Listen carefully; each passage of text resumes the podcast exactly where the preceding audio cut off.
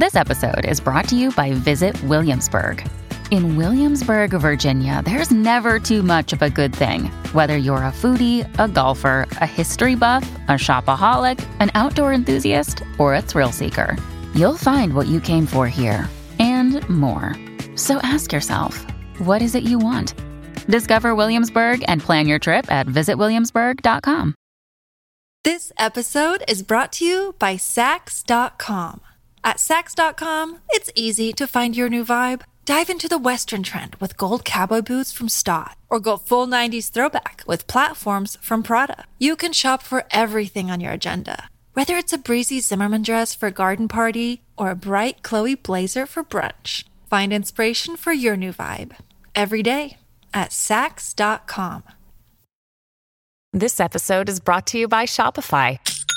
Forget the frustration of picking commerce platforms when you switch your business to Shopify, the global commerce platform that supercharges your selling wherever you sell. With Shopify, you'll harness the same intuitive features, trusted apps, and powerful analytics used by the world's leading brands. Sign up today for your $1 per month trial period at shopify.com slash tech, all lowercase. That's shopify.com slash tech.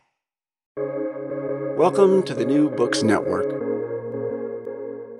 Hi everyone, and welcome to New Books Network. I'm Galina Limorenko, doctoral candidate in neuroscience with a focus on biochemistry and molecular biology of neurodegenerative diseases at the EPFL in Switzerland, and I will be your host today. Today we'll be talking to Chris Salter about the new book, Sensing Machines How Sensors Shape Our Everyday Life. How are we tracked, surveilled, tantalized, and seduced by machines ranging from smart watches and Roombas to immersive art installations. Chris, welcome to the show. Thanks, uh, Galina. All right, so can you tell us what do you do? So, uh, so I'm an artist. Um, I uh, I'm I'm trained in uh, theater and computer music, uh, as well as in uh, social science and humanities and economics and philosophy. Um, I that contributes to the kind of artistic projects I make, which are large scale installations that uh, involve uh, human beings, uh, people, uh, machines, essentially light, sound, uh, images, uh, and they're all very much focused on um, opening up people's multisensory experience of the world. and I'm also really interested in how we navigate and negotiate the world with with machines um, I was uh, so, and uh, I'm also a professor uh, for immersive arts at the Zurich University of the Arts, which I said just started on June 1st. And I'm also the director of a new um, immersive arts space. And immersion is uh, a kind of a term that's coming up a lot now in, in cultural contexts. And let's think about immersive technologies, the things that kind of shift your understanding between uh, your your body uh, and the the transforming mediated environment that you're you're in. Um, and the, the lab I'm I'm running uh, uses these technologies, um, are let's say uh, virtual um, augmented reality, uh, let's say sensing systems, uh, some work uh, with machine learning and artificial intelligence. Uh, yeah, to look at kind of big questions through artistic and design lenses, issues around climate, uh, on digital colonialism, on uh, technical infrastructures, uh, and and how we, yeah, as I said, negotiate the world with all these all these new machines. Um, so uh, I'm uh, before that I was also a professor. I'm now emeritus professor of computation arts at Concordia University in Montreal. So and I ran a big research network called Hexagram there. So um, so I'm I'm I'm I'm working between uh, art, design, uh, social science, humanities uh, in in many capacities. Were you always interested in this field? Yeah, I mean the the field is is really broad in some ways. I mean, I've always been interested uh, in in making things uh, and in in theater uh, and in music um, and I was, let's say, uh, started, you know, started working in the theater, and and then in in in the 1990s uh, when I went to Stanford, I started working. I mean, I was always interested in electronics, computers uh, when I was when I was growing up, uh, and when I went to Stanford, I studied at the Center for Computer uh, Research in Music and Acoustics um, with John Chowning, who was a composer who basically developed a technology uh, patent in FM synthesis, which basically went into the world's big biggest selling synthesizer, the DX7 in the 1980s, which I bought, but I didn't know how to program, so I had to wait eight years to go study with him to understand how to use it. Um, and I, I, was I began interested in how to integrate technology uh, into artistic context there, and particularly in, in in performance, which actually is a kind of background for for for many of the books I've written. In fact, the first book I wrote um, in 2010 that was published by MIT Press is called Entangled technology and the transformation of, of performance. You can still buy it on Google. You can also buy it on Amazon. You can also buy it in bookstores, in art bookstores and things. And um, that book really looks at you know this this entanglement between humans and machines in the histories of of like the performing arts of dance, theater, scenography, but also in uh, in the visual arts uh, that also kind of use this term performance. You know, so I performance in the sense of something time based that unfolds over time and uh, unfolds in space uh, and involves like this encounter in, in, in physical space. Uh, so so yeah, so I've always been interested in in infusing different disciplines together to to create uh, strong experiences uh, for people. And in your career journey, did you have mentors that were really supportive of you? Very much. In fact, um, I think my teachers uh, are were ex- essential to um, my uh, uh, development both as an artist and as a scholar um, in in high school. I mean, these are kind of common stories as always, you know. But I I had a, a drama teacher who unfortunately just passed away last year, um, who threw at me. Uh, I was starting to study directing and acting, and um, and he was uh, he, I remember he gave me a, a, a copy of uh, it was a class in directing, theater directing, and we had to each of us, each of the class members had to report on a particular famous theater director. So he gave us the book called Directors on Directing, where these different directors, theater directors, had written about their practice. And he gave me um, an essay by the German playwright and director uh, Bertolt Brecht. Uh, and uh, on the, the street scene in epic theater, I remember this in 1980 or 1983. And um, I could not make heads or tails of this. I had no idea what, what Brecht was talking about. And I remember coming to him, to David Patch, and saying, you know, what is this about? Like, I, I, I can't understand this. And, and he said, well, you're smart. You'll figure it out. so, hmm. um, and, and ironically, I ended up studying in graduate school with one of Brecht's assistants, Carl Weber. Um, so my, my mentors were incredibly important um, to both, as I said, both as uh, my mentors, both inside the university uh, and also um, professional artists who I work with outside of the university. Um, so uh, that's, I think, one reason also why I'm within both uh, as an artist, I'm also uh, engaged in pedagogy because um, it's extremely important uh, for for for young people as they develop to have mentors who can you know uh, bring you to bring you up to your full capacity you know and and also uh, expose you to things that you never would ever have thought about or seen or heard. Um, so uh, so uh, I, I, really attribute to my to many of my mentors artists as well as uh, teachers um, yeah, a, an incredible um, you know gratitude to to to that. And as a mentor yourself, what would you say to our student listeners and early career researchers, or somebody who would be really interested in studying what you do? What you do? Yeah, I have a lot of those people that I'm contacted every day by people wanting to do PhDs with me. Um, mm. I um, I would say to them that you know um, you have to always be curious. You have to remain open. You can't um, fall into routine. Uh, you have to constantly push the borders of the discipline you're in uh, to other disciplines, um, which is why I think um, I'm really interested in the entanglement between the arts uh, and, and, and not only the natural sciences, but the social and the human sciences as well. Um, and the arts only live when they're you know um, uh, uh, re reimagined and also reinvigorated uh, by other practices and other ways of experiencing the world. So I say to, to students, you know, don't uh, don't get too comfortable. yeah, that's a great advice. All right. So your latest book is Sensing Machines: How Sensors Shape Our Everyday Life. So how did you come to writing this particular book? So that's a, that's a long uh, there's a long answer to that, but I think it's an important one. Um, I mean, first of all, um, sensors are everywhere. There's right now estimated around 50 billion uh, sensors in the world, which is um, you know about seven times, six to seven times the world population. And they estimate in the next decade there'll be around a trillion. This is incredible to think there's a trillion electronic devices that are constantly out there, kind of um, monitoring uh, the world that we're in. We're in, and you know, I mean, a sensor is is uh, it sounds like a kind of complicated thing, but it's actually quite simple. It's basically a device that tries to understand the change of state of a of a system. You know, let's say that it understands like the temperature in the room is getting uh, changing uh, moisture, or um, you know, um, my computer falls off the table and the sensor, small thing called accelerometer, which I'll talk about in a second, um, alerts to the fact that the acceleration of the machine is changing as it falls, and it locks the hard drive. So when it hits the ground, the hard drive is not destroyed.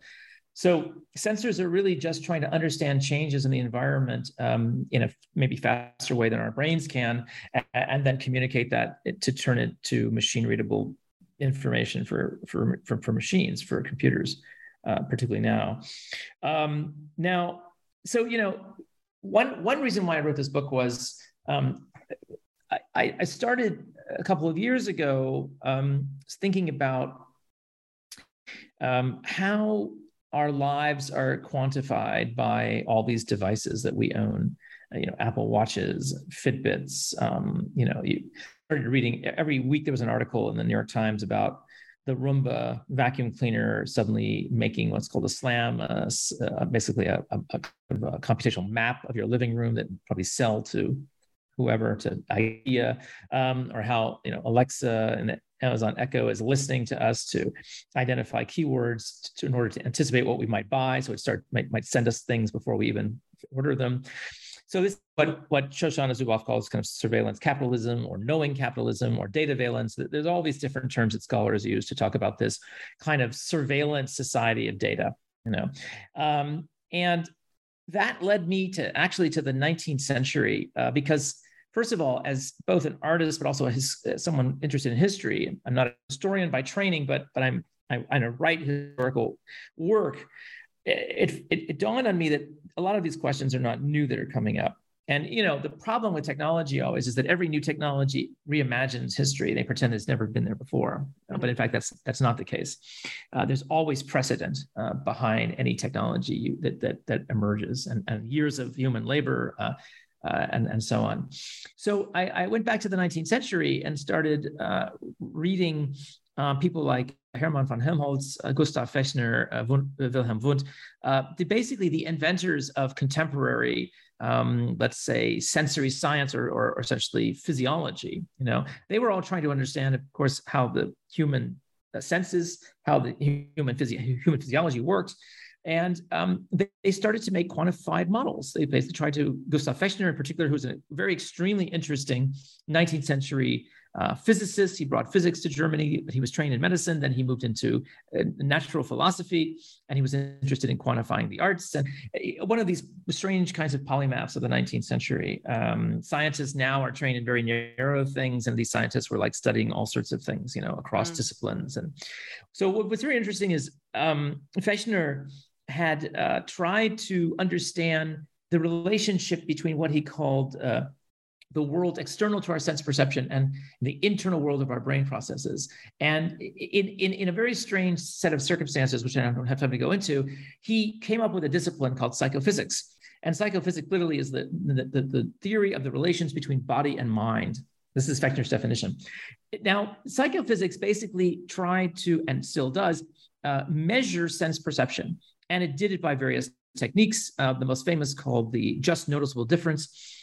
It, you know, our, our, our, our perception, our different senses are tuned to different sensory modalities. Hearing is tied, of course, to, to waves in the environment that our ears pick up as, as sound. Um, our eyes, of course, also see wavelengths. Um, our skin feels mechanical uh, effects, um, which is what we call touch. All these things.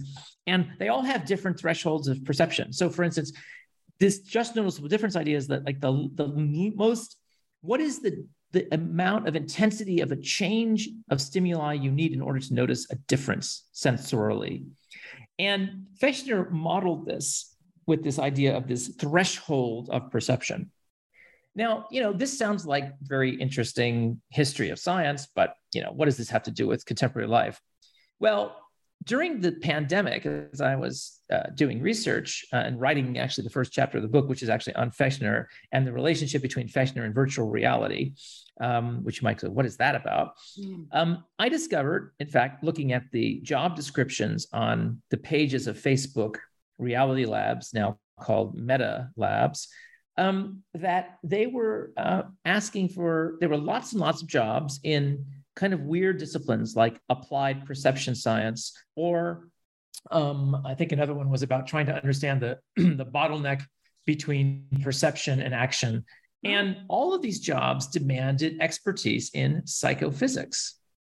Now, this is really interesting because how is it that a 19th century philosopher who had no access to electronics or computers um, came up with a model of quantifying sense perception that we actually find in the very technologies that we buy uh, today on, on Amazon. So, for instance, if, if anyone out there owns an Apple Watch, the small LED, which is called a PPG sensor, a sensor, a uh, photoplethysmography sensor. That sensor, even though, of course, it's an LED, which is a recent technology, that sensor was developed in the mid 19th century by an Italian named Angelo Mosso, who had, of course, was inter- it was called plethysmography, plethysmography sensor, which is basically to measure the change of blood pressure. So, you know, this is why history is so super important in relationship to contemporary technology, because in fact, the, the roots of, of, of our quantified existence are very deeply uh, in these historical contexts. So nothing is always new under the sun. The, the other thing I'll say is that during the pandemic, um, I started reading a lot of because I was finishing the book during during uh, the first wave of COVID in in 2019 2020. What I found was that in fact the sensors were all working overtime while humans were all isolated in their houses, uh, the sensors were basically monitoring everything. So, for instance, and, and they were monitoring things in the environment uh, around the Earth um, that were directly, let's say, correlated to the pandemic. Okay, so here's a good example. There was a researcher in, in the UK at uh, Imperial College who basically detected that weather forecasting systems were being radically thrown off during the pandemic. Now, how is this possible? Well, it's possible because uh, there's an entire network of sensors that are installed on commercial airlines that are flying around the world. Each plane generates about 700,000 uh, uh, samples of data each day um, that give us a way of detecting the weather uh, around the atmosphere. Uh, at the same time, um, I started noticing that, in fact, there were, there were, studies of basically the fact that the oceans were getting quieter. Um, it was it was a kind of sudden they call it the anthropause now, or this acoustic anthropause, because of course the hydrophones, these sensors that you know work under the water in terms of measuring acoustic uh, waves, were not very active, and that's because suddenly there were less there was less um, shipping traffic. So the, the, the the whales and were much more common than they usually are. So suddenly all of these strange things during the pandemic uh, were taking place hmm. um, that had to do with these sensors monitoring the world. They put sensors also on animals to see what they were, how their migration was changing based on the fact that cities were getting emptying out. Um, many, many uh, projects in bioterrorism um, reorganized themselves to try to detect COVID viruses with the same biosensing technologies. So the sensors basically in the world became somehow more live than, than us and trapped in our homes, you know? Mm-hmm.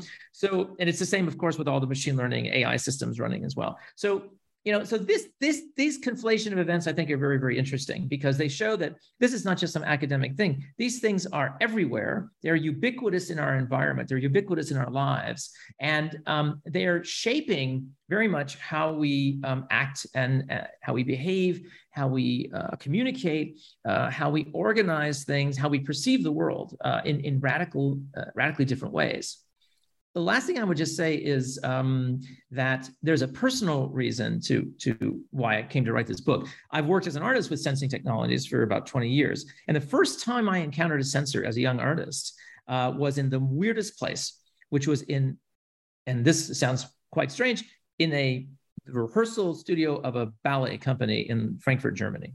Now, why would a sensor end up in a ballet rehearsal studio. Well, um, I was working at the Ballet Frankfurt, um, Frankfurt Ballet, uh, with the this very famous American chore- choreographer who ran it, William Forsythe. And um, Forsythe at the time was really interested in interactive technologies. He wanted to figure out ways that dancers on the stage could influence sound or image, and then there would be this feedback between them. And what was interesting is there was a computer musician um, that was working on um, the uh, this kind of live signal processing of the audio, named Joel Ryan, old friend who's based in um, in Amsterdam and he's an expert at basically using sensors and signal processing uh, in musical context. So we were working, and Joel had this. He worked at a place called STEIM, Studio for Electro Instrumental Music, in uh, in Amsterdam, that built basically performance technologies for artists to use. And what was interesting is he brought with him a sensor. He brought with him a thing that was in a big, heavy box that was connected with a long, heavy cable and then wrapped in a bunch of plastic. Um, and that sensor was an accelerometer. And if people don't know what an accelerometer is, it's basically the device that measures acceleration, which is in your cell phone.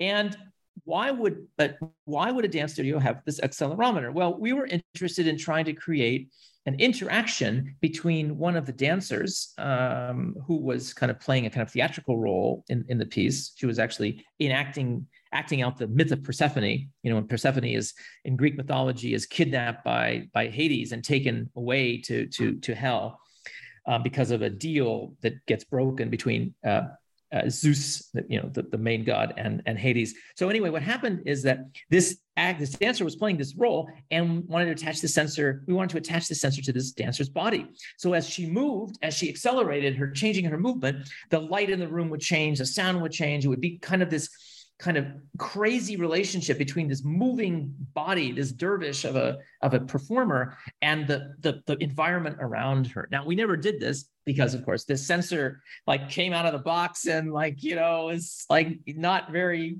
stable and you know but but we were kind of obsessed by this idea that a, a, a technical device could become like a kind of spirit you know and that could could drive suddenly the environment, and this is like the huge stage. The Ballet of Frankfurt has this massive, you know, the city's theater of Frankfurt, where huge lights and sound, 50,000 watts of sound, that this could, that this motion from a human body could orchestrate this technical environment and make this like primal experience happen.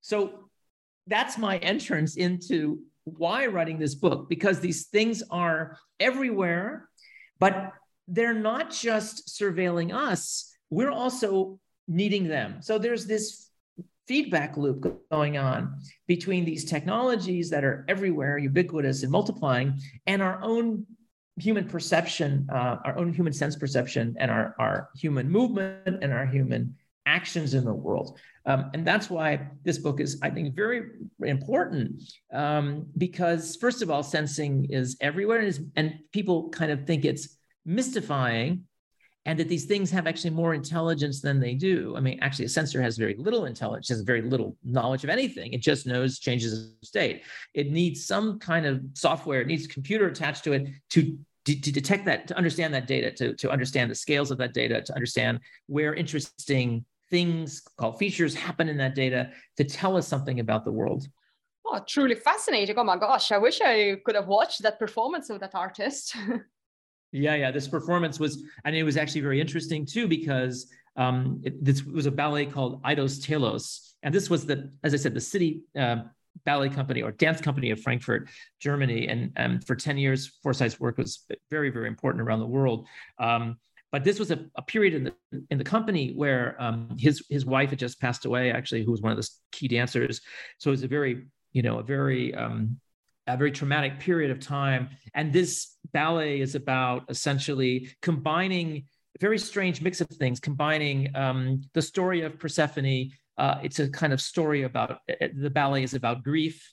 Um, at the same time as we were looking at complex systems theory, we were looking at cellular automata, we were looking at self-organization, which of course is uh, scientific ideas in biology now or in chemistry and artificial life, and trying to understand really what are the lines between order and disorder? Are those perceptual? Are those are those historical? Are those social? Are those cultural?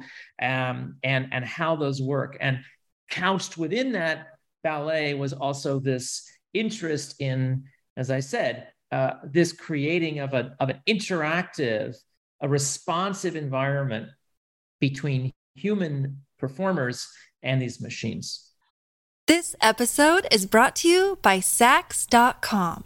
At Saks.com, it's easy to find your new vibe. Dive into the Western trend with gold cowboy boots from Staud, or go full 90s throwback with platforms from Prada. You can shop for everything on your agenda, whether it's a breezy Zimmermann dress for a garden party or a bright Chloe blazer for brunch. Find inspiration for your new vibe every day at Saks.com.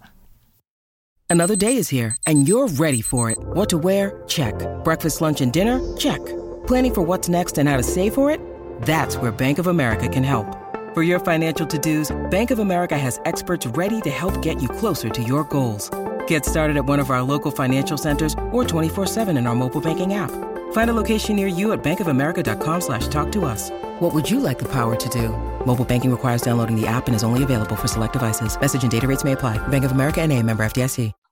So you've given us uh, quite a nice uh, sort of feel of what is a sensor. So what kind of types of sensors are there? Yeah, I mean, it's that's a very good question, and um, there's literally hundreds of types. So let's just take, for instance, the human senses as a as a kind of comparison. So um, we have basically uh, chemical senses, uh, smell and taste are the key ones we have mechanical senses sound because sound is is is mechanical it comes in waves but it actually you know when it hits the ear it the ear is a mechanical system. Uh, touch as i said earlier is a mechanical system as well. And then we have um, we have electrical uh, uh, you know electro uh, uh, um, uh, wave based tech, um, sensing. So so there are sensors for everything for the detection of molecules changing in the atmosphere for the detection of light for the detection of um, uh, pressure for the detection of stretching things for the detection of motion for the detection of acceleration for the detection of velocity for the detection of so i keep saying detection because they're here these things are called detectors. You know they're trying to detect things out uh, you know as i said in the world. Um, so if you want to think about kind of common sensors, um, of course, the most common sensor is the thermometer that most people have in their house. They probably have a digital thermometer now. I grew up, of course, with a thermometer that had mercury in it. Mm. Um, a pulse detector, you know, is another. A heart monitor, for instance, is a very standard medical device that most people are carrying around on their wrists right now, basically turning them into kind of psychology laboratories. Um, another example of, of, of, as I said earlier, is the accelerometer. Now, the accelerometer is super interesting because most of us didn't know what accelerometer was about 20 years ago. Now, we might not know what it is, but we know, oh, that's that device in your phone that when you turn the phone, um, the image changes from portrait to landscape. Uh, or that's the thing that enables your phone to do step counting, uh, you know, to basically measure how many steps you take it each day. Now, of course, that's not just raw data it has to be filtered through algorithms it has to be has to be feature detector and all these kinds of things that, that we do in computer science however um, the really interesting thing is the accelerometer uh, dates back to the end of the 19th century. Uh, it was used, for instance, on ships to try to measure um, vibration on pendulums. Uh, it was used uh, to measure vibrations on structural membranes, i.e., like buildings, uh, on bridges um, because of course these are all mechanical systems. If you have vibration that's too intense on those systems, uh, you have the potential for those systems to break, uh, which is actually kind of resonance that builds up in those systems. And this happens, of course. Uh, there was a famous case in, in the UK at the Millennium Bridge that was built uh, right around the, the, turn of the, the millennium um, by Norman Foster. This bridge was like the pride of, of London. Uh, they had to basically close it after one day because people were walking on it and causing sympathetic vibrations that caused the entire bridge to start moving. Um, and mm. eventually could break.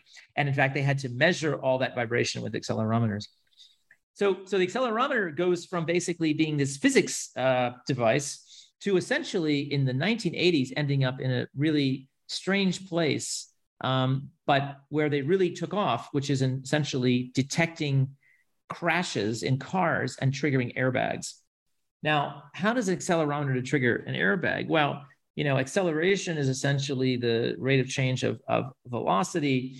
Um, when you slam on the brakes, you go to, you know, you have deceleration. If you speed up, you also have acceleration. If a car hits you, you have acceleration. In fact, the amount of gravity, you measure acceleration in gravity, G's as they're called them, you know, um, when a car hits another car, the amount of gravity that's produced is enormous. It can crush a human being in just inst- instantaneously.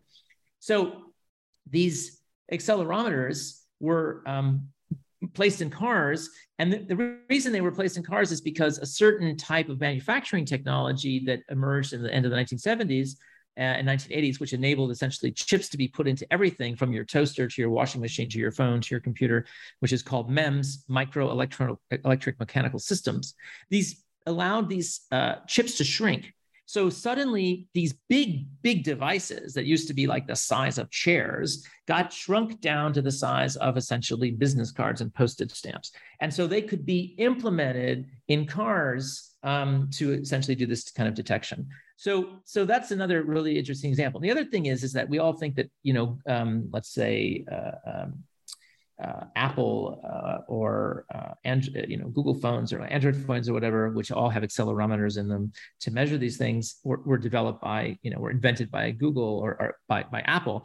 Well, what's interesting is that in fact the first personal communication device uh, that has a, an accelerometer or had an accelerometer in it was actually a thing called a simputer developed in India, and um, it wasn't a phone, but what it was was it was a a kind of like early, you know, um, uh, notepad, you know, digital notepad. Um, and the idea was that uh, this was for actually designed for illiterate farmers. Um, that these devices could be bought by by the village collectively, and that if different people could essentially rent them out for very cheap money. They were connected to the internet. They had text to speech. That because so that so and the reason they put an accelerometer in this device is because they wanted an intuitive, so-called natural interface. So when basically illiterate um, uh, farmers needed to do something, they turn their phone, this image might change or things would adjust. So this is in the early 2000s, in fact. Uh, and and it's it's totally fascinating because again, people think, oh, it all has to do with you know Silicon Valley, uh, but in fact, you know, as I said, this in, this Indian entrepreneurs with this computer, mm. uh, this simple simple computer, that's why it was called that, uh, were the first to really work with accelerometers in a kind of communication device and really set this kind of precedent, you know, for for using these these technologies. Um, but you know now um, because of MEMS, because of nano manufacturing, um, sensors are, are really, there are hundreds of sensors in your house. If you want to, if you just go around, think about this your coffee maker has a sensor, your toaster has a sensor, your television has a sensor. The standard car now has around 200 sensors. And of course, when they break, the car doesn't work anymore, which is really mm. quite ironic. Um, there are sensors in your phone. There are sensors in in basically any electronic device you have in your house or in your car or in your office or in your studio or whatever. So now here's another interesting example of where sensors have been used, and they've been using game controllers. Everyone probably remembers the Nintendo Wii controller. This came out in 2004. Uh, it also has an accelerometer in it. Uh, and, and what's interesting about that game controller is Nintendo had actually been uh, in Japan had installing accelerometers in game controllers much earlier. Um, because when people would play games where they would tilt like a Game Boy, they wanted to adjust the game. And sensing actually in game controllers goes back to the 1980s. Um, IR sensors to like they had this kind of wacky thing called uh, uh, Act, Act, Activision, um, which is basically like a octagonal thing with these IR sensors that would point upwards, and then you'd stand in the middle of it and play the game by making karate moves, and the sensors would be triggered and supposedly drive the interface. That never worked, of course. Then they had the Mattel Power Glove, which had, um, you know, also very sophisticated sensors that actually had conductive ink in it. So when you bent your finger, the ink changed its resistance and would change the game. That Mattel thought they were going to change the world. That only sold 100,000 copies and then mm. basically went out of style. So, but but there's this long history of game controllers, you know, and what what's interesting is those game controllers, as the accelerometer, for instance, was integrated into the the Wii controller, suddenly people felt they became part of the game. They didn't feel like they were somehow outside and watching a screen. They felt like their own body was inside the game.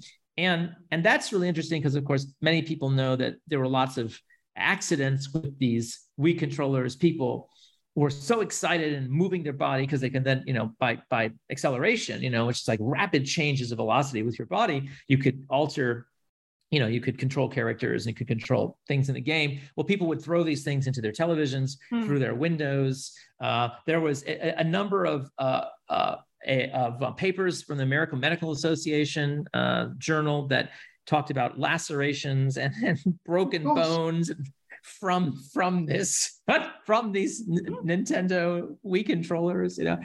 And then at in 2010, uh, Microsoft came out with the Kinect, you know, which is a camera-based IR camera-based sensor system that was really different than that uh, game controller, um, the the uh, the Wii controller, because the Kinect, because it uses uh, a camera and not an accelerometer, the camera needs to see something about the environment in front of it.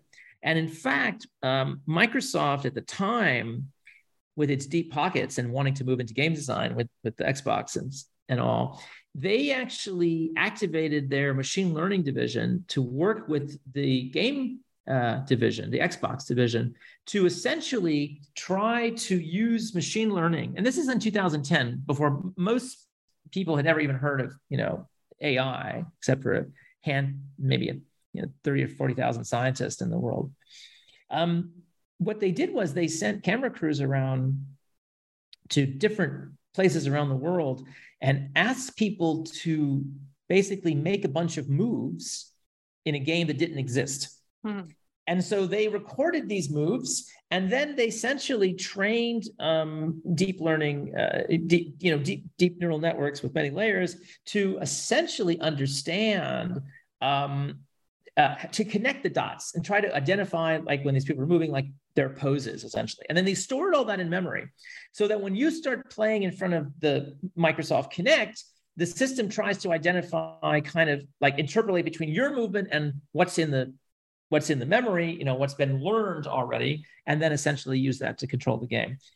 The interesting thing is between that and the Nintendo Wii controller, you have not only two different types of technology, you actually have two, in my mind, you have two different ways of looking at the world.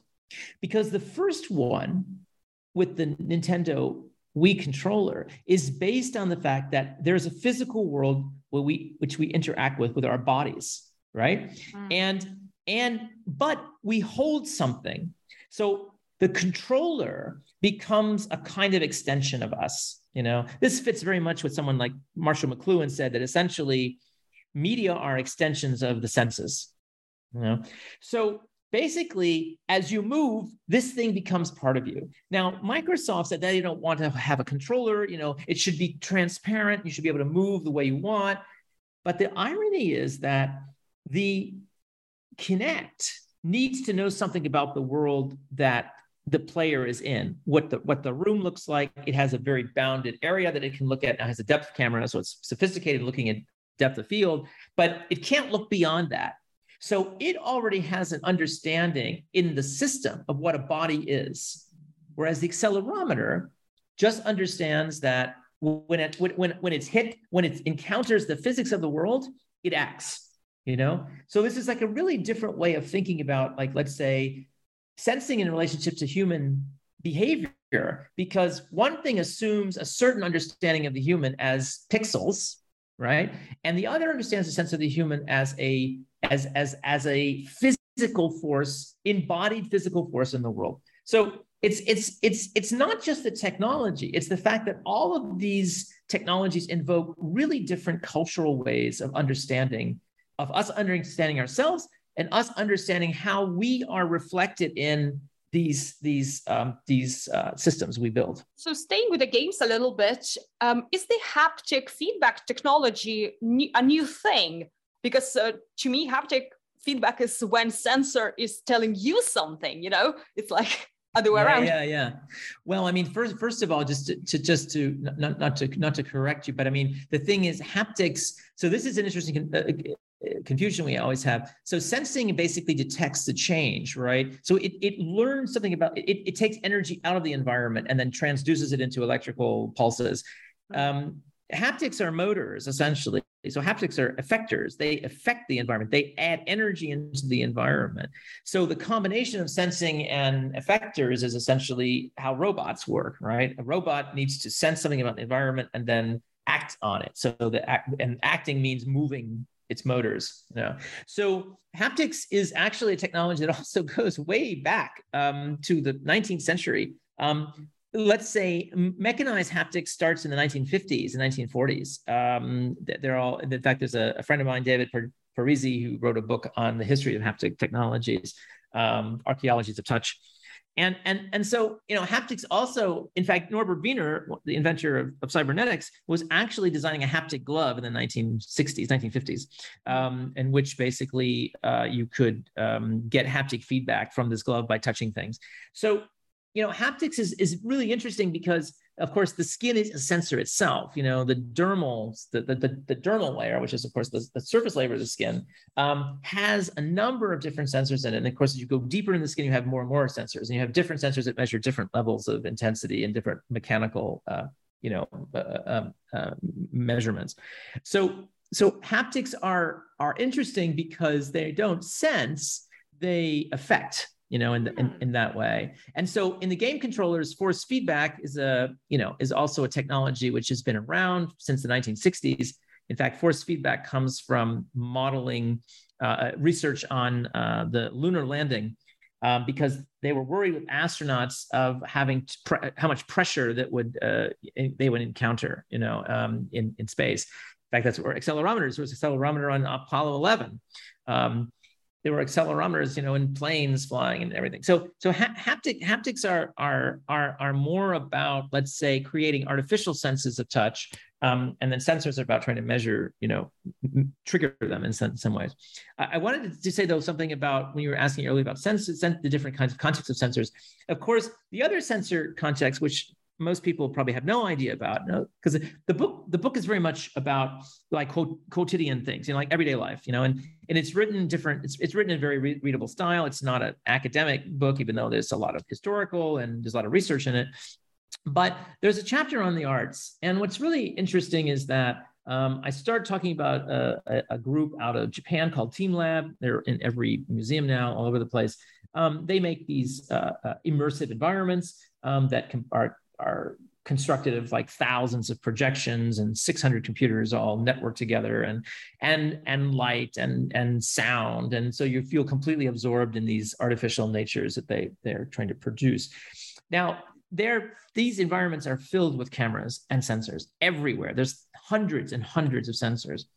Um, why are those sensors there? Well they're trying to get some understanding of what the visitors are doing in that environment to affect how that environment behaves. Now, this sounds really new, right? Um, but again, as, as everything, it kind of goes back, even in the arts. In fact, what's interesting is in the the the first uh, exposition uh, exhibition of surrealism in the 30s that Duchamp and Paris curated, he actually wanted to attach what he called magic eyes, which are essentially were photocells, mm. um, to uh, lights that would take the light out on the paintings when people got close to them. So as they tried to look at the painting, that the light would hmm. go out and they couldn't see it. This was Duchamp's critique of retinal art because he thought the arts were only about the retina and not about other other things.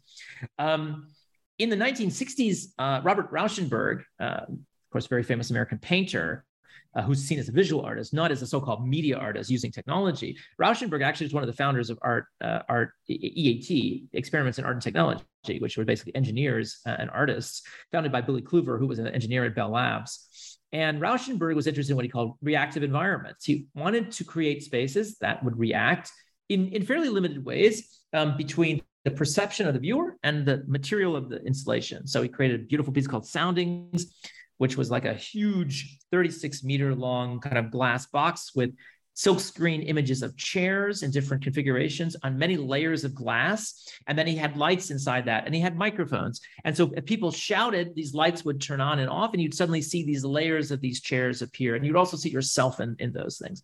So, and then just to, to finish this, um, the, you know, so uh, visual artists were really interested in creating new relationships between the environment and, and us. It's what Umberto Eco called the open work, you know. Now, and then in the 1960s, there was another project that never got realized, but it's very interesting. It's called the Fun Palace. And it was a project designed by Joan Littlewood, who was a Marxist, um, a radical leftist uh, theater director, working class theater director in, the, in, in London. Very, very, very famous in the 1950s, 1960s. Um, and then she worked with an architect named Cedric Price. And then they also worked with a man named Gordon Pask. And Gordon Pask was a psychologist who was working in the field of cybernetics. He was interested in feedback systems.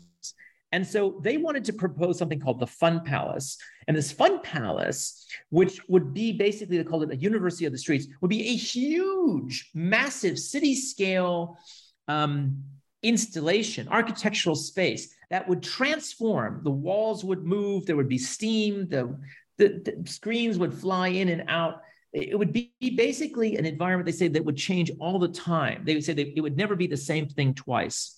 And Gordon Pask um, wanted to essentially use sensing technologies to and and essentially at the time decision theory uh, game theory and various uh, kinds of um, let's say you know optimization uh, mathematical optimization techniques to essentially monitor the people in this space and to transform these people um, to understand their behavior and to adjust the environment accordingly. Doesn't this sound familiar?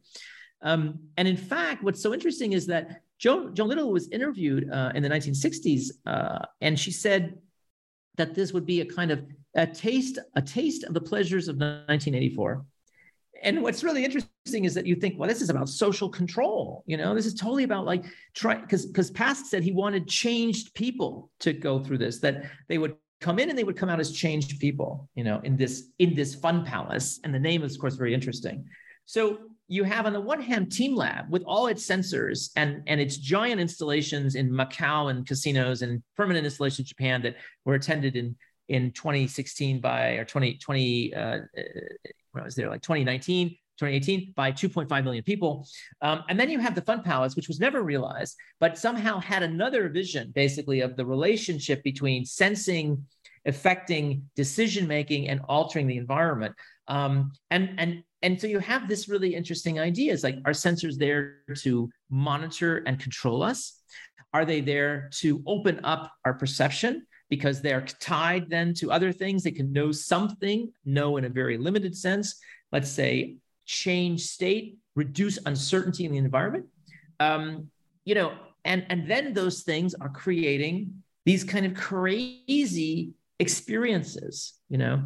So it, it's really interesting to think about a technology like, like a sensor that goes from the most quotidian context of like checking to see if your toast is brown enough to being installed in enormous physical spaces to kind of transform one's understanding of the self um, that this is that is the same technologies that are of course used in very different contexts. So staying with the art theme then is it some kind of predecessor of one of those uh, sort of data sculptures or immersive um, uh, sort of visual representations yeah, yeah. of uh, what you do you know when you have screens on the floor and you stand and it reacts to you. Yeah of course. In fact what you just described um, uh, this idea of like you have screens or you you move and you walk on pressure sensors and the environment changes that comes already in, the 1960s 1970s uh, by a computer science scientist named Myron Krueger who built what he called responsive environments. Um, so so yeah i mean these these the, the the precedents are there you know. Of course the processing is faster. The fact that we can run um, sophisticated uh, computational models uh, to process more and more data uh, is different, but the but the but the foundational ideas uh, are are similar. The big change, of course, is the fact that um, many of these uh, projects operate within the global spectacle of event capitalism you know mm-hmm. uh, eh, you know or the so-called experience economy as the harvard researchers that wrote that book in the 1990s uh, call it uh, in which basically spectacle uh, overwhelming the senses uh, so one doesn't have any time for critical reflection on what these things are doing this is the strategy and you find now immersion uh, emerge, moving even out of the art world into like you know let's say like you know go into van gogh or go into picasso or these these kind of horrible like you know experience spaces in which you can be immersed inside you know a van gogh painting or you know so um, which is which is essentially again event event capitalism. So um, so you, you you find you find very much this acceleration of scale uh, and uh, and and and and need to occupy uh, the senses through the sensors to such a degree um, that we don't have time to to try to stand back and go why, why is all this there? You know why why do we need these sensors? In fact in team lab it's interesting because in my book i basically say you know there's thousands of sensors in these installations but they might overwhelm our more fragile human senses who might not be able to take in because the sensors can take in endless amounts of data and process it much faster than than than we can even though of course the human brain is very very fast because it's parallel processor. Um, but it's relatively slow in computation compared to you know um, computers. But of course computers are slow because they're predominantly serial processing based. So you know the brain and the computer are not the same thing um, but we always go back and comparing them. So in terms of these sensors like let's take our human senses and then the intelligence of the brain and the body that process all that data um, we we only can do so much before we are saturated you know. But these artificial systems can just keep taking in data and constantly process it and keep producing uh, results. Um, but we're the ones who are the ones um, that these things are meant for.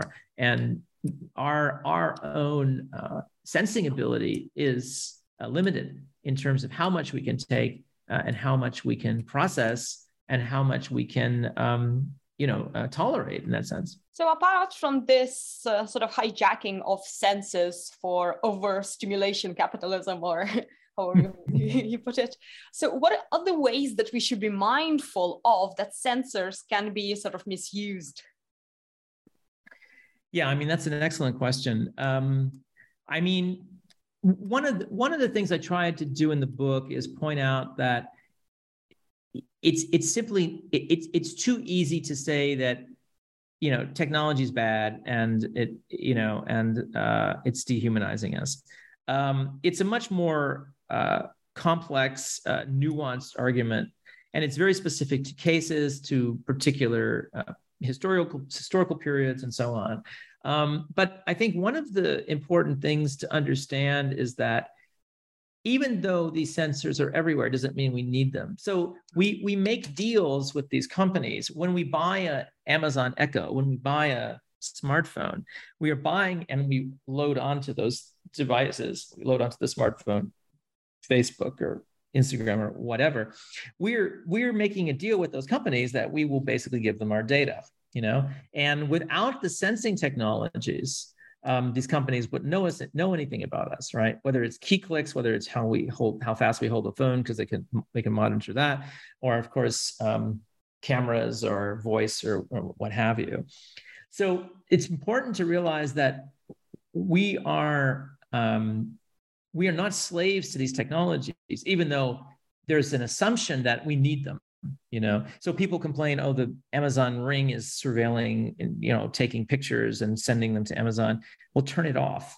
Hmm. you know if you don't you know the amazon uh, echo you don't need alexa in your house. Yes it might take a few minutes to go outside and use your human senses to measure the weather but maybe you know that data stays inside you and not uh, sent over to amazon servers to be analyzed by nlp uh, uh, algorithms you know? So i think the important thing is to realize is that we don't need all these tools. We don't need all these sensors. Um, industry needs them because they want to be they want us to be more and more efficient and they want their products to be more efficient so we buy more of them.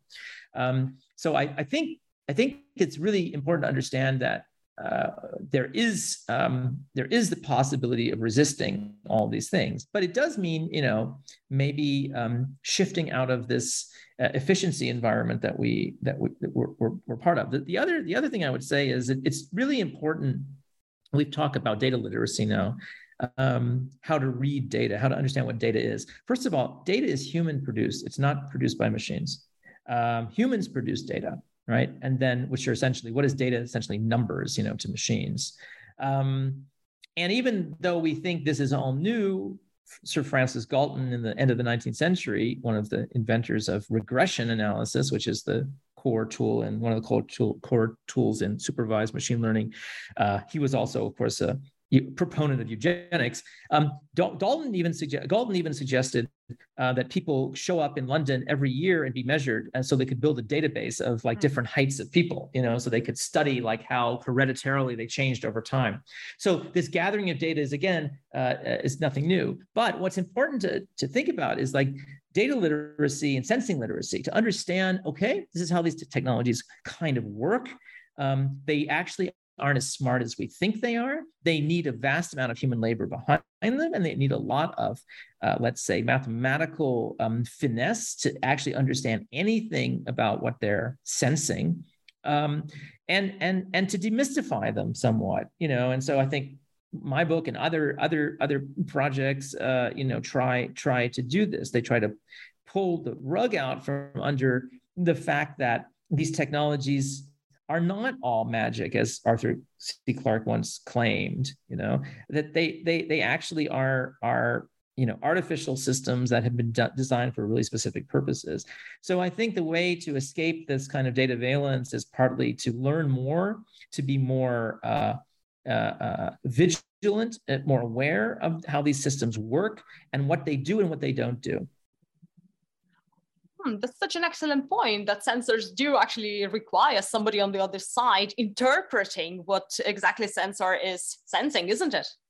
Exactly, and of course, it may, it might be a it might be a set of instructions from a computer, but someone's written that set of instructions. Some human has gone, okay, um, if I want to monitor this environmental data over the next 24 hours, and I know that there's going to be spikes in air quality between rush hour and this hour, and then later in the day it's going to be kind of calm, then I have to have an algorithm that detects when those changes happen and when other changes happen, not to do anything. So some human being uh, who has the mathematical and scientific training and knowledge has to essentially be the interpreter uh, for what these devices do. And of course that interpreter writes something in code and it's basically you know running on a machine. But the machine hasn't written the algorithm. The human has written the algorithm. So we're always trying to think about and this is one thing the book covers a lot is like what is the difference between human sensing and and and and machine sensing you know? Because for instance there are arguments that we see the world as features you know we see the world but do we really see the world as pixels? Is that you know there's of course debates in vision science about this but um, if we take the world as pixels, then we detect features and pull out those features, and then we can con- reconstruct the environment. If we don't, see, if we see the world more densely, if we see the world as a complex, you know, ever-changing dynamical system, that's another kind of way of looking at the world. You know, so these scientific concepts or these like technological concepts become also metaphors for ways of understanding um, you know our being. So it, yeah it's it's i think extremely important to know that there's always humans behind these systems no matter how automated we think they are um, the systems don't arise out of uh, nowhere. And uh, they have deep historical um, cultural uh, attachments even though we might claim them as simply as you know technologies that are neutral and acultural. So, what do you see on the horizon for sensors? I know it's a very broad question, but yeah, well, there'll be more of them. there'll be more and more of them, and they and the machines will get faster and faster. Uh, my friend Takashi Ikegami, who's a physicist in Tokyo, uh, working on for 25 years on the development of artificial life. He was just here in Zurich a few, weeks ago, and we were talking uh, with a sociologist of science, actually from the University of Lausanne. And um, Takashi said at one point, he goes, "People don't really understand what's happening." That in five years, science will so radically change because the machines are so fast, so much faster at at a and way beyond kind of the technical determinism of Moore's law. What he was basically saying is the machines now can solve scientific problems, for instance, you know, like obviously like, or let's say have a big step ahead in terms of things like protein folding and, and so on that scientists have been working on for years and years and years and years. And he was said, people are not prepared for this. The future is already here. It's not in the future. It's now. And um, so I, I, would I would say that the complexity will get more and more, um, and it will become more and more black box because it's getting so complex. Uh, its entanglement uh, and it's you know the sensors are not isolated. You know, in the 19th century, someone would go into the psychology lab, the University of Leipzig of Wilhelm Wundt, and you know they would check, um, you know, using a kymograph, basically their heartbeat or something. But now all your heartbeats connected to a thousand other heartbeats, and then all these machines are, you know, correlating that data and analyzing it and in in in, in real time. Mm. So I, I I think that the entanglement of machines and humans will get more and more extreme. Um, I don't think that machines will replace humans, especially how engineers design them now, because you, can, you know that like smart cars are anything but, smart cities are anything but. Um, so it, it, it demands, I think, more, as I said, vigilance to understand that complexity. Um, so science is speeding ahead, uh, and technology is speeding ahead because uh, now scale is is is less and less a problem. Um, and I guess as humans, uh, we have to understand what these machines do and how they're different than us, not basically how they will replace us. I'm reflecting a little bit on the bigger picture. So, how is important is it for us to have open conversation about these new technologies and ethics and biases as well that can, can go into programming all of these technologies? Yeah, I mean, it's super important. Um, uh, at the same time, um, there's a bit of a problem, uh, I think, in in a lot of the arguments, particularly in in, in friends who are social scientists uh, working in critical AI or critical technology uh, work, that all these systems are biased. You know, it's like, like particular algorithms that are image recognition algorithms that rely on existing databases that do convolutional, you know, uh, filters. Those potentially have bias in them because those systems are, of course, looking at data sets that are controlled by large companies. So, of course, part of it is to be aware that, again, that's why I said sensors are cultural technologies. They are stamped by, by cultural ways of thinking, not by some kind of natural way of thinking. Sensors are anything but natural. You know, this is what we learned from our friends in sociology of science. Um, I think the other thing is that, that, yes, though, it's extremely important to have these discussions. And in fact, I was talking today with two young um, postdocs. One's a doctoral student, and the other from ETH here in Zurich. Uh, and they're working in computational um, social science. You know, so so there. So one guy is doing research on um, you know agent-based models and running um, essentially like running game theoretical complex simulations essentially with many many agents thousands and thousands of agents and i said I said, you know, and, and of course, looking at how these agents try to optimize their behavior. And, you know, but human beings don't optimize everything. Human beings are sometimes irrational. Sometimes I'm waiting at the tram. Do I jump in front of the tram because I know the tram is waiting? I don't know when it's going to go. Um, so I think, and they asked me to come talk in the in their seminar, you know, about like the ways the arts might teach us to think about complex systems, you know, or complex questions about emergence, autonomy, uh, um, self-organization, and these kinds of things. So this this belief that um, and this is important, I think, in education that that like and and this is not just the sciences, the natural sciences, also the social sciences, also the humanities. They have become disciplines, right? They're boundaries. They have um, uh, they want to keep things out that don't belong to the methods of those disciplines technology like sensing, like artificial intelligence, like synthetic biology, all of these are interdisciplines. They cut across the social sciences, the natural sciences, the human sciences, and the arts and design. And so they all involve massive social, political, and cultural questions. They are not simply scientific, where you could just say, well, that's science, and we hold back, you mm-hmm. know, um, the political framings of that. And I mean, of course, I'm not to say that I mean, and science, of course, extremely politicized, but science has always been politicized. It doesn't mean that politics makes science, but it does mean that science operates in a social field, you know? So um, it's super important to have discussions with scientists and engineers to have them read stuff like my book. In fact, a lot of engineers are interested in this book, which is really funny, you know, um, uh, uh, because, I, I, you know, as you asked about bias and ethics, um, we we have a very normative view of these concepts because we think that we'll bring in the ethicists after the technologies are already creating havoc. And I think the question we really want is do we what do we need these things for? You know, if we can simply say, oh, they're just for capitalism to advance capitalism, okay, well, at least that's honest. But no one says that. They say it's all in the name of progress, you know. Mm. But of course, what these what these technologies do is anything but progress in many ways because they ex- exacerbate inequities.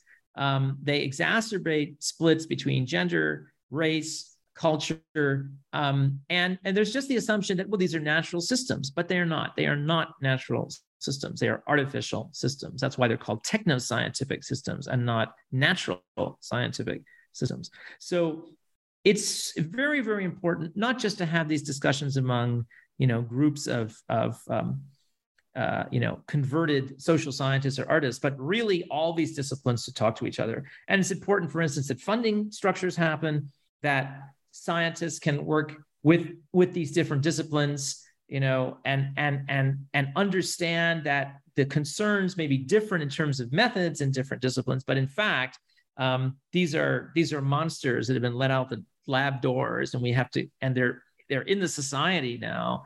Uh, i mean they're in the, the public eye um, and they have to be understood grappled with and um, critiqued eh, so they can be used in in in ways that actually will benefit us rather than just benefit a handful of stockholders in five corporations based in uh, Silicon Valley or, or in Beijing. And what discoveries in your research during writing your book, Sensing Machines, surprised you the most? I think, I mean, first of all, of course, when you do, uh, let's say, kind of large scale scoping, you know, scans of literature in a number of dis- disciplines, uh, you start seeing like, wow, there's like really crazy projects going on, you mm-hmm. know, from you know e, e, e noses and e tongues and you know artificial limbs and artificial sensors embedded in your stomach, and I mean, you know, and you go, oh, this is not science fiction, this is real. So part of it was just scale of research which is going on, which was which is surprising. I couldn't know that intuitively, but when you suddenly look in, you know, on on um, running literatures scans on on big databases, you start to see thousands and thousands of articles just on mm. sensors in cars, like how sensors talk to each other in cars for smart roads and things like that. Um, I guess the other thing that that surprised me was the fact that I started when I started to write the book. It was more about, as I started the discussion, you know, earlier about um, quantification of perception, you know, and I wanted to write a kind of history, cultural history of psychophysics. And then I realized that, okay, that's maybe very too academic, you know, and my editor at MIT Press, Doug at the time, he said, you know, write for the public because this is an important issue, you know. Uh, and I and I write in a way that's I think accessible, not like a lot of academics. So, so one of the things that surprised me was how to communicate a lot of complicated stuff a lot of complicated science and, and research in, in ways that didn't dumb it down, but at the same time makes it accessible so it does not seem like science fiction on the one hand or you know obscure research that doesn't bear any resemblance to people's everyday lives on the other. Um, I, so I, I think that, and, and, and, and the other thing I would say is that this is the problem writing um, books about contemporary phenomena, you know, whether it's in the sciences, I mean, uh, or, or in the social sciences, or in the arts, because things are changing so fast, but the mm. publishing industry is very slow. So I started this book, I wrote the book in a year and a half, but the process with the proposal and the peer review and all of this, because it's MIT Press, of course, it's a very famous press, um, you know, took five years. Oh, so wow. in and in and so between edited, you know, different proofs, companies had already disappeared that I was writing about. The, the URLs didn't exist anymore. You know, the products didn't exist anymore. Um, one site that was for some I don't know sleep device, you know, with a with uh you know that that that turned light on and sound to help you sleep, and then measured how long you were sleeping. Um, the company basically had turned into a health science company from from over six months. So you know, this is a real challenge of writing like a book in these times. And I still like writing books because it's like a real thing. It's not just a PDF somewhere, you know, or like the book like basically like the, the research was changing so fast that by the time like six three months after doing one proof things had changed already um, so that's again why maybe the history is really important because the history doesn't really change i mean you discover new things about it but uh, me- meanwhile you know all of those companies you know in the so-called there was a, the new york times like 2016 or 17 whatever you know the sleep space and the 25 billion dollars sleep space all those companies are gone now hmm. that they talked about. So i think that was really surprising is the fact that wow things are really changing so fast and um, you can barely keep up with them. Maybe you need some kind of preprint server for your books or that's where we need the you know we need the machine learning models to like detect what's what's closing and then rewrite it for you you know Okay, so imagine that you were traveling in space somewhere, you know, just to colonize some planet, and you had a choice of any tech or any sensors to have on board of your ship. What would be your choices? You know, like basic ones or something fun? Wow. Um, I guess the question is, what would I want them for? um, yeah, I mean, well, I guess you know, I, I I think uh, I, I, would I would want the sensors that could like monitor my stress level, which of course you need a lot of sensors. You don't just need one sensor to do that, and it's really kind of complicated. But that would monitor the stress level and then kind of like would adjust the adjust the environment into you know more party mood when I was bored and. yeah. Mm-hmm. so like, you know, to go from the mood ring to like the mood space, you know, I think that would be the best way to do it. Yeah, sounds like a plan. Good. Well, this has been a truly fascinating discussion. So, what are you up to now, and what will be your next project? So, the next project is um, um, I'm starting uh, in, this in this new lab here in in, in Zurich. Um, I'm starting to do a lot of thinking about in a similar way we've been talking about sensing about um, so-called extended reality. So again, uh, virtual reality, augmented reality, and mixed reality. Now, those technologies are starting to uh, move away from, let's say, closing you off in the world like virtual reality does, and like mixing the real world uh, into the into the simulated, the computationally generated one. And um, I find this really fascinating because, uh, as as you know. Um, uh, Mr. Zuckerberg uh, in, in Meta announces the, the development of the metaverse, uh, nobody knows what that thing is, um, but everyone wants it. And uh, Facebook spent 10 billion US dollars last year on technologies like aimed at creating this metaverse. Um, so I'm kind of interested in knowing like like using uh, te- techniques like speculative fiction, uh, design fiction, and to prototype with with my team here. Like, what is this metaverse? Who's it for? Um, who's who's included in this metaverse? Is this like everybody or is this is it just like white able-bodied people? Um you know what is this for? Who who needs this? So um so i'm starting starting to think think about like what is social action and social interaction in you know in a multisensory and inclusive way in this kind of new emerging space that's supposedly as silicon valley insiders say is going to change interaction human interaction as we know it. It's the same thing you've heard about artificial intelligence for a long time. Um, so I'm, I'm starting to do that. Um, and complementary to that, I have a huge project that's opening at the Kunstfest in Weimar, Germany uh, on, on 26th of August uh, called Animate, which is about climate change, um, Canadian climate fiction story that is actually within that stage with these um, new kinds of, let's say, extended reality technologies where the audience is both between the kind of in, simulated environment and, and, the, and, and real real space. Um, so so i'm i'm i'm, interested in uh, these critical uh, histories uh, around these belief in a kind of let's say technological sensorium sensorium uh, which is what sensing machines also kind of contributes to uh, and also you know being able to try out uh, and explore and prototype in the present what these supposed futures might be and what would be the best way for our listeners to find more information about your book, your work, and perhaps to see whether there's any PhD positions open? um, yeah, so the book is uh, Sensing Machines How Sensors Shape Our Everyday Life. It's available. Uh, it's from MIT Press. It's available, of course, on Amazon, but of course, it's also available in in your local bookstore if you if you uh, if you want to order it. Um, it's uh, it's it's it's people are picking it up from all sorts of different disciplines. Um, you can check out my work on on Chris Salter one word.com, my website. You can also do a search on Google for Chris Salter artists. You'll find thousands of things. You'll find also lots of talks and things I've given on on a lot of different subjects, um, being kind of wearing the hats of artist and scholar and research director. Um, and um, yeah, I mean, I think that's that. And so, so please yeah, buy the book. Uh, uh, uh I think the book is is really people find it very entertaining.